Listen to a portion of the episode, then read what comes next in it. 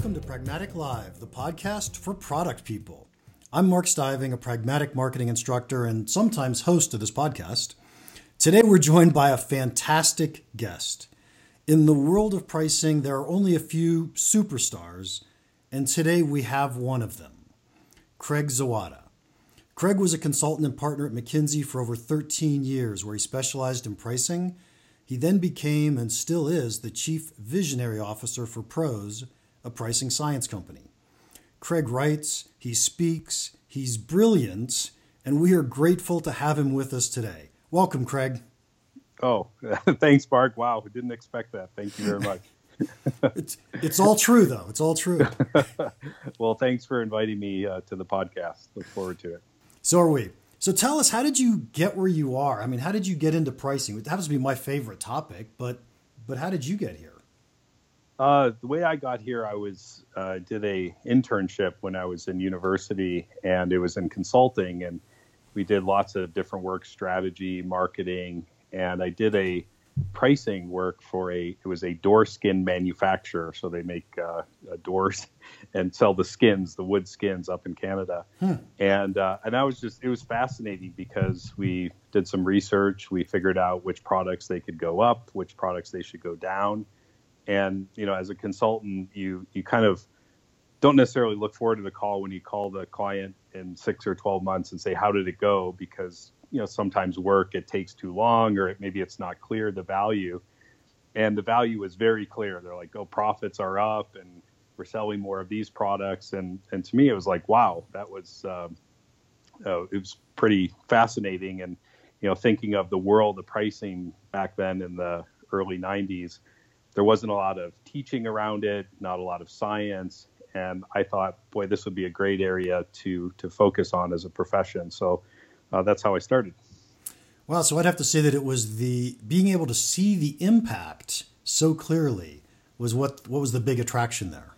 Yeah, that was that was the huge attraction, and it's measurable. It's very strategic. It it pays for all of the other innovations that you make in a company, and you know, still today, I think the in, in the companies that do invest in pricing, if you look at some of the the innovators in pricing, they would say you know you can never be too good at it. Uh, you can always you know be more precise, uh, more understanding, and and so there's been you know innovative companies that have just they've had huge groups in pricing. They invest in you know the latest approaches. They have scientists around it, and it's something that you can can really never be too good at. Yeah, it's fascinating because we never get it perfect. There's always something else we can tweak or get a little bit better here or there. The yeah. other the other thing that strikes me at is, you know, you go back a bunch of years and say, you know, pricing was in its nascence and nobody really understood it. Even today, I talk to lots and lots of companies where pricing just isn't well understood or it just isn't it isn't top of mind to them or important to them. Do you see the same yes. thing? Yeah, I would say it's not top of mind, and in many cases, you know, people or companies believe that well, there's not a lot we can do about it. It's sort of dictated by the market or the competition. So it just happens, right? And you don't want to be too low or too high, but you know, in in between, you you sort of just let it happen. You let uh, the negotiations happen with sales and what comes out of it. So the result of the market conditions and competitive conditions. But I think you know those companies that do focus on it, they spend a lot of time, they understand it well, recognize that number one, it is manageable and number two, even small improvements have a huge impact on profitability and allow, you know, from a product management standpoint, to reinvest that money towards new innovations. Yeah, the other thing I find is the companies who really do understand pricing, in order to do pricing well, they have to do their business well. They have to understand their customers and their market segments that they're actually targeting and what the customers value and right. And so all of this comes into play when you start thinking about pricing. And companies who don't think about pricing tend tend to miss a lot of business basics. Yeah, exactly. That's a great point. It's a great point. You know, where an example, one analysis that I've done uh, numerous times is looking at, you know, if you look at a product and um, the range of prices or margins that are out there, where you're winning at higher prices where you're winning, but at lower prices. What are the differences between those customers? And sometimes, you know, there are things that come out of it that uh, are a bit counterintuitive. So you think, oh, low prices is all the large customers. Well, not necessarily. There may be some large customers that you know do value the assurance of supply and, and other things. And and um, and understanding those attributes of what actually drives willingness to pay gives some insight into hey here are the things that that really matter about your product. Yeah ab- absolutely. So you've been in pricing for a very long time now. I, am not trying to insult your age. That's right. How, how is pricing changing over the years? What's what's happening you know what I, what I've seen is there's been some phases of pricing in the pricing profession, and um, I would say there's been four major, uh, you know, I call them big ideas that have happened in pricing, and um, and then a fifth one that's just emerging. So um, the first one was in 1992, and HBR. There were some colleagues at McKinsey. They wrote an article called "Managing Price, Gaining Profit," and there were two big ideas that came out of that. Uh, first is that small improvements in price have a huge impact on the bottom line. So if you're trying to improve pricing, it's not about you know finding five or ten percent in price. If you could just get one or two percent, you're a hero within the company. And so understanding the economics of pricing and, and the sensitivity of profits to price, you know, was one big idea that came out of it. And then the second big idea was that when you talk about pricing, you have to define price. So it's not necessarily list price. And what this article defines called pocket price. So what's left in your pocket after all of the discounts, terms and conditions. And what many companies, I think this was an eye opener that, hey, this has a huge impact. And let's define the right level of price and understand all of these leakages that are happening. So, you know, the companies in the early 90s started to look at pricing and, and understand these two things. But pricing really didn't take off as a profession until I would say the 2000s. And the thing that the big idea there was I have a problem. So when there was consulting firms that came up, internal pricing groups, and one of the core analyses that's done is if you if you plot on the y-axis your pocket price and on the x-axis your customers' annual revenue, and you plot well where where do all of them land on the scatter plot? And any B2B company that did this analysis was sort of shocked by a virtual shotgun blast that the you know the basic assumption about price and volume doesn't necessarily uh, take into account. And so um, the typical reaction to this big idea was, I have a problem and therefore I need to manage it. And so if you think of, if you've been in product manager in the 2000, 2010 timeframe, you notice a lot of companies, you know, they put a lot of analysis around the problem. They reduced the authority levels in pricing. Uh, they controlled pricing with organizational structure, you know, or even did like Six Sigma projects around it. Now, the, the problem with that is um, that it kind of took uh, away some of the closeness to the customer. It, it's more of like a finance management problem as opposed to understanding uh, the customer aspect around it. And so, you know, often you would have conflict between product management and sales and, and other things that were going on because finance and product management didn't necessarily want to, you know, give the brand or the profitability away to the sales force. Uh, but then in doing that, it sort of lost touch in some respects the understanding of the customer and what was there. And so, just so Craig, let me let me clarify a couple things if I can, real fast, um, just so that everybody's on the same page. Pocket price is essentially the list price, and then what the customer actually paid, and then we take off the cost of serving the customer, and we end up with how much money do we put in our pocket. Exactly exactly. Okay. what's left in your pocket after all of the and those discounts, co- terms and conditions, um, you know, cost to serve that customer. Yeah, that's yeah, and those cost to serve things are often things that our salespeople use to negotiate with. Exactly. So, yeah, they may look good on one measure of price, but when you look at what's actually left in your pocket, it's a much different picture. Right. So then jump into phase two, and what we're saying is salespeople are all over the place. There doesn't seem to be a system. It just doesn't make sense. We ought to be getting more when people buy less. What's going on? And then they put systems in place to try to fix that problem. Yeah. Yeah. And the, you know, the, um, the next phase that I'd say has happened is, you know, wait a second, can we apply science to the problem? So let's not necessarily try to put management controls to, you know, manage a scatter plot. Can we apply science to maybe give guidance to the sales force to say, hey, you're in this situation and uh, you should be targeting this price given all of these attributes. And so, you know, that was the next phase of it, which is, I would say, the last 10 years, a lot of companies have, you know, move they they still have the controls in place and are managing price through analytics and other things, but are then looking at, okay, how do we, how do we really get more informed and apply science to this pricing problem? So, you know, what you talked about, Mark, early on of, you know, what are the attributes? Why are we winning?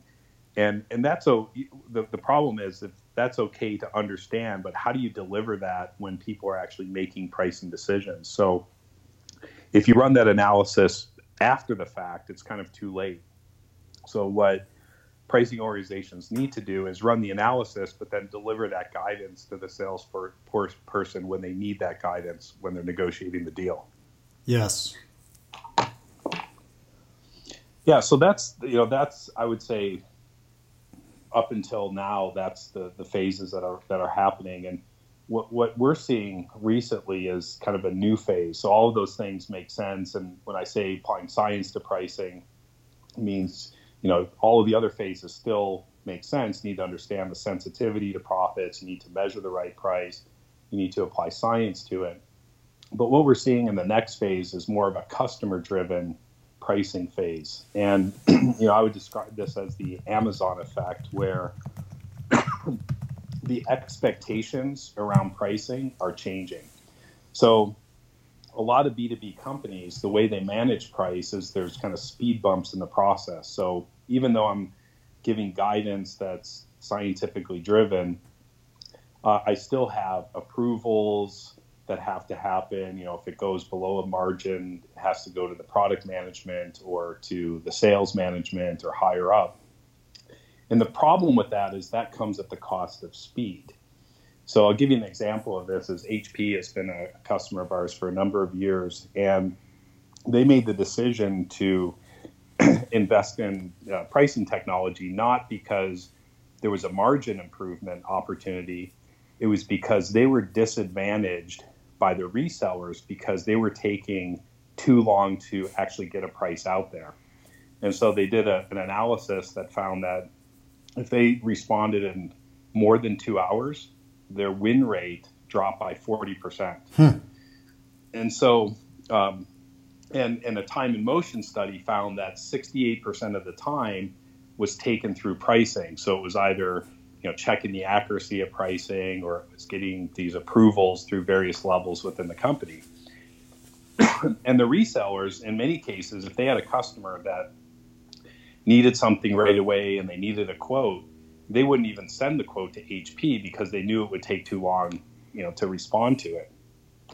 And so, uh, I think that's a, a new mindset that a lot of companies that have these processes, and I think this affects product management in particular. You know, if you're if you're relying on getting that last look of pricing from the sales force out there, if it's below a certain amount, or, or in all cases, you have to question, you know, what's the cost of that from a customer standpoint? Because, you know, the people that buy at home, our consumers at home, especially the younger generation, uh, also expect that in the B2B world. They expect fair pricing uh, to be able to get that on the spot and transact on that price. And unfortunately, a lot of B2B companies, they don't have the infrastructure to actually deliver on that promise. Um, but you know, there's been a lot of research that um, if you're the first to quote the price, you have a greater than 50% chance of winning. Um, and um, and then if you you know if you have prices on the web, it's more effective than you know having this long convoluted negotiation and sales process. So, what's oh, go ahead. What I find fascinating about what you just described to us is if you go back to that phase two where you said, "Hey, we're putting systems in place to try to get control of the scatter plot," and we go to this last phase, which is, "Hey, our systems are causing us to slow down the the pace of doing business. It's making yep. it harder to do business with us." And exactly, and I and I think you know, five, ten years ago, that was okay because buyers had the expectation of, hey, I have to wait, and especially if I want a good price, I need to wait. You know, but that expectation is changing, and now it's, um, and we've had some of our customers they found when they can respond quickly. Um, and, and, there's always a concern of putting a price out there uh, because a lot of that phase two is built to protect the margin, protect the company. And so companies are often hesitant to put prices out there that don't require a touch internally because if I put it out too high, then no one's going to buy on it. And if I put it out too low, maybe I'm going to miss some of that upside. Uh, but what some of our customers have found is that the uh, their customers are actually willing to pay a premium if you get that price out there quickly. And so there's there's a premium that people are willing to pay for a simple, easy to transact price. And so I think this, you know, your audiences in the product management area, it's something to think about. Of you know, are you are you slowing down the pricing process? Um, how much price variation do you want to have out there? Uh, how do you get prices out more quickly? you know dealing with all the different segments that you have i you know, that's the next phase that we see we and we believe will be a source of competition for a lot of companies of in addition to the product and all the other great things that you do it's how how you what's the customer experience and and how does pricing play into that and i think a lot of companies are going through these digital transformation initiatives and, and all that but if you've got prices, if, if, pricing is kind of the long pole in the tent, if you can't solve that, it makes it difficult to really deliver on that customer experience. Especially when I, you know, if you look at HP, you know, they could have done had the whiz bang quoting an online system, but if it still took 68% of the time in the quote to get the price, well, they wouldn't, they really wouldn't have reduced that quoting time to any significant degree. Yes. Yeah. So, Craig, what does PROS do, and how does that fit into this whole pricing technology space? And, and can we can we try to make it understandable to our, our audience? Right. Sure. Yeah. You know, PROS has a different aspects of what we provide, and uh, we put it under the umbrella of we call it modern commerce, and I think it goes back to that last phase that we talked about of focusing on the customer experience and the importance of time that it's it's much broader than pricing of the the benefit of technology. And so if you think about modern commerce what that means is okay if it's a negotiated sale uh, delivered through uh, managed through salesforce how do you how do you inform the salesperson around pricing so they're making the right decision? Or if you're going through e-commerce how do you set that price online and adjust that dynamically based on the customer? And so it's not you know e-commerce or digital commerce we, we call it modern commerce because it encompasses all of the different ways of selling and and our core competence is it's powered through dynamic pricing science and so we believe that delivering the promise of digital transformation of modern commerce you have to solve this pricing uh, issue. So that's a that's a high umbrella. If you think of how you know how do you make that happen? There's various components of pricing technology that fit into there. So at a very basic level, you need to be able to manage your price and deliver that to your ERP systems or your sites. And so, you know, that can get very complex if you've got hundreds or thousands or hundreds of thousands of SKUs that are out there. So there's a uh, price management aspect to be able to execute those prices. So we we provide that. The second aspect is uh, the measurement around pricing, and so um, it's you think about it as business intelligence software, but but it's purpose built from a pricing standpoint, and it's um, it's important because we we have measures that also incorporate the pricing science. So we'll look at uh, pricing opportunity relative to what you know you should be charging, not necessarily you know what you charge, but what you should be charging. And so we do all the fancy graphs and things that you can do in business intelligence, but it's purpose built uh, from a pricing viewpoint. Uh, the next axis, uh, um, uh, area. Craig, can I interrupt for just a second? Yep. But you know, there's a term that we, you and I use a lot, and I don't think we've defined it for our audience, and that's this phrase pricing science. Yep. What does that mean? So, the way that um, pricing science fits into it, and I was going to get that as, as part of the next oh, okay. uh, product, which is uh, we, we call it guidance. And um, it's the way to think about it if you've got 100 salespeople that are out there and you're selling a product and you've got you know a couple thousand transactions that are happening uh, what science is if you think of a salesperson that's out there it's a very lonely job. They're using their own experience judgment about negotiating that price that's out there. But it misses the collective experience and judgment of the other 100 salespeople that are out there negotiating the same thing. so the first part of pricing science is to you look at the experience of all of the transactions that are happening and you try to understand and use statistics to say well what's driving willingness to pay? Is it location? And is it the size of customer is it uh, how they're buying? So maybe this one product is a small portion of the sales, and another product is a large portion of sales.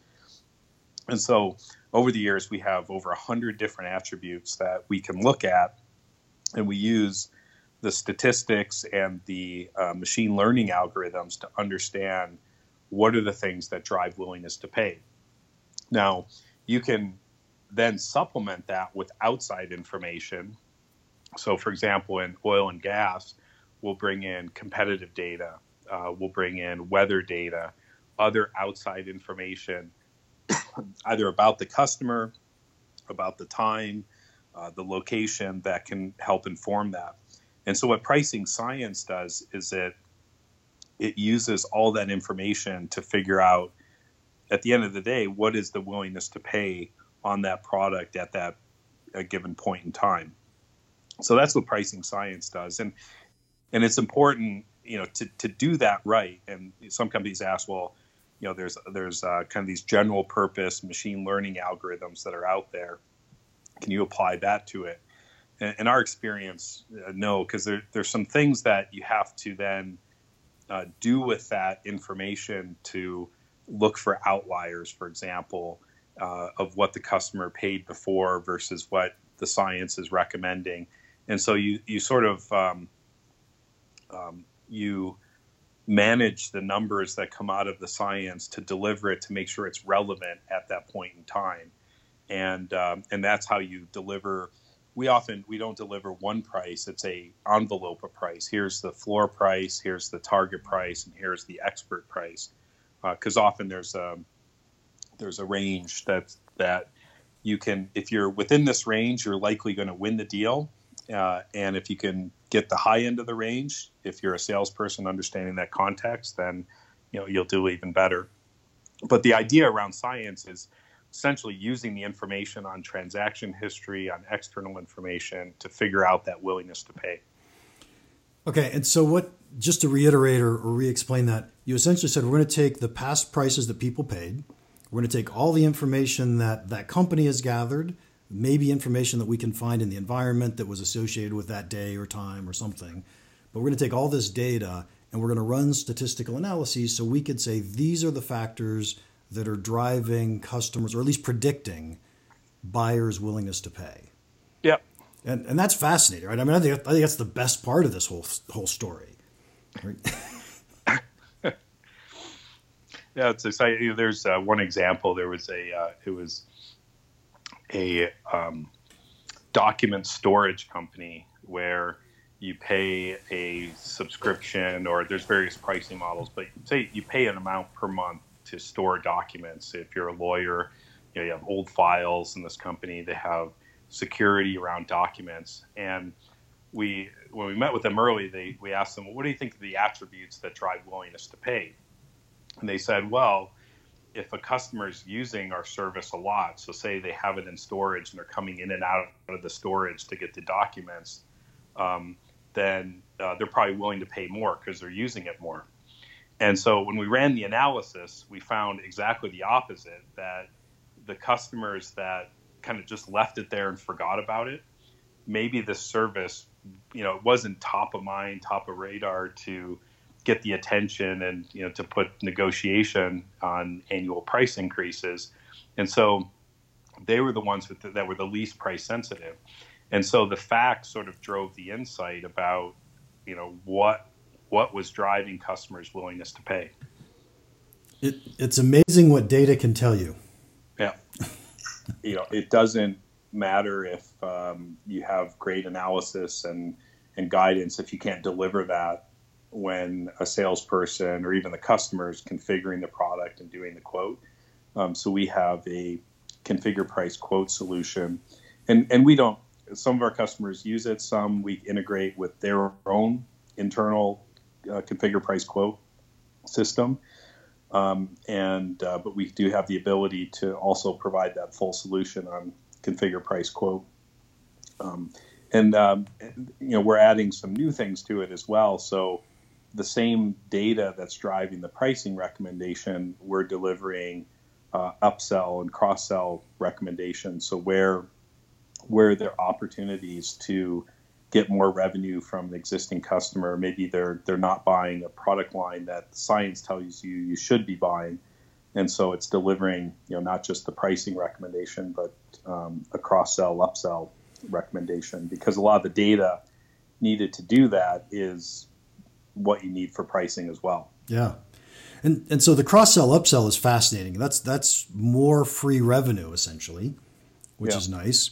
Uh, and even before you got to the cross sell upsell, what I was enjoying was okay. Now we're going to do the quote deliver. I, I, didn't get the right phrase in there. What was the phrase? Uh, configure price quote. Configure price quote. Uh, we get the configure price quote thing. We automate that, and then we jump all the way back to the beginning of our conversation and that's how do we deliver prices faster to our customers or to our buyers. Exactly. So exactly.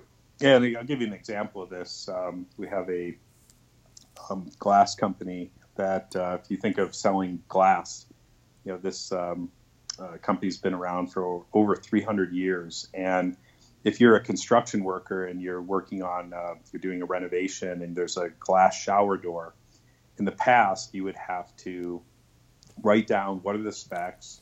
You would send off by email to some of your suppliers to get quotes. They would come back with price and availability and when when they can deliver. Um, what this company did is they have the full solution. So it's a it's on a iPad or your phone. You can configure the size of glass that you need, the thickness, the coating. Uh, you would get availability and pricing right away, and you can order then. And if you think of the, the, the customer experience, a infinitely better customer experience because you don't have to wait for it. You get pricing right away, and uh, it's something that was, was very successful for them. Yeah, and it doesn't. As a customer, if I put myself in those buyer's shoes, it doesn't feel like I'm ordering this custom something because it's right there. Yeah. So. Yeah, and I, and I would say, you know, one takeaway I would propose for on the product management side is think of think of pricing as something that as a product manager you absolutely you know need to know it's important you get involved in i'm sure you do today need to manage it. Um, you know how are you sure that you're getting the most prices that are out there? So think of the, the guidance and the, the science around pricing. Because from a product management standpoint those are the things getting uh, the highest possible price, winning the most amount of deals, is going to allow you to pay for those future innovations. But I would also think of, you know, a company isn't just selling a product or a service. that they're selling a much broader experience. So think of maybe how your own group, how does that impact the speed of pricing to the customer that's out there, and how is you know is that going to become a more important attribute, and how do you make pricing simpler, faster, you know, better uh, than what it is today? Because you know we've seen this and we see it happening now is that that's going to be an attribute of what you sell is is this customer experience that you deliver and and being involved in that and contributing to that improvement, there's room for improvement in your company, I think is incredibly important. I, I think that's brilliant. Um, I often say that every customer touch point either makes or destroys value. Yeah. And so, Absolutely. you know, pricing is delivering pricing is pricing is what's going to capture however much value we deliver. But if our delivering pricing destroys value, that kind of defeats the purpose. Yep, exactly. Well, Craig, thank you so much for your time today. If anyone wants to contact you, how can they do that? Uh, sure, they can uh, feel free to reach out to me uh, directly. It's uh, Zawada at pros.com. So C, then Z A W A D A at pros.com. Uh, or you, you can visit our website at pros.com, P R O S.com. Perfect. And we'll link that to our show notes as well. And to our listeners, I hope you enjoyed that as much as I did. Uh, we'd love to hear from you. We welcome any questions, suggestions, especially any compliments. Uh, please send your comments to experts at pragmaticmarketing.com. And don't forget to join us for the next episode of Pragmatic Live.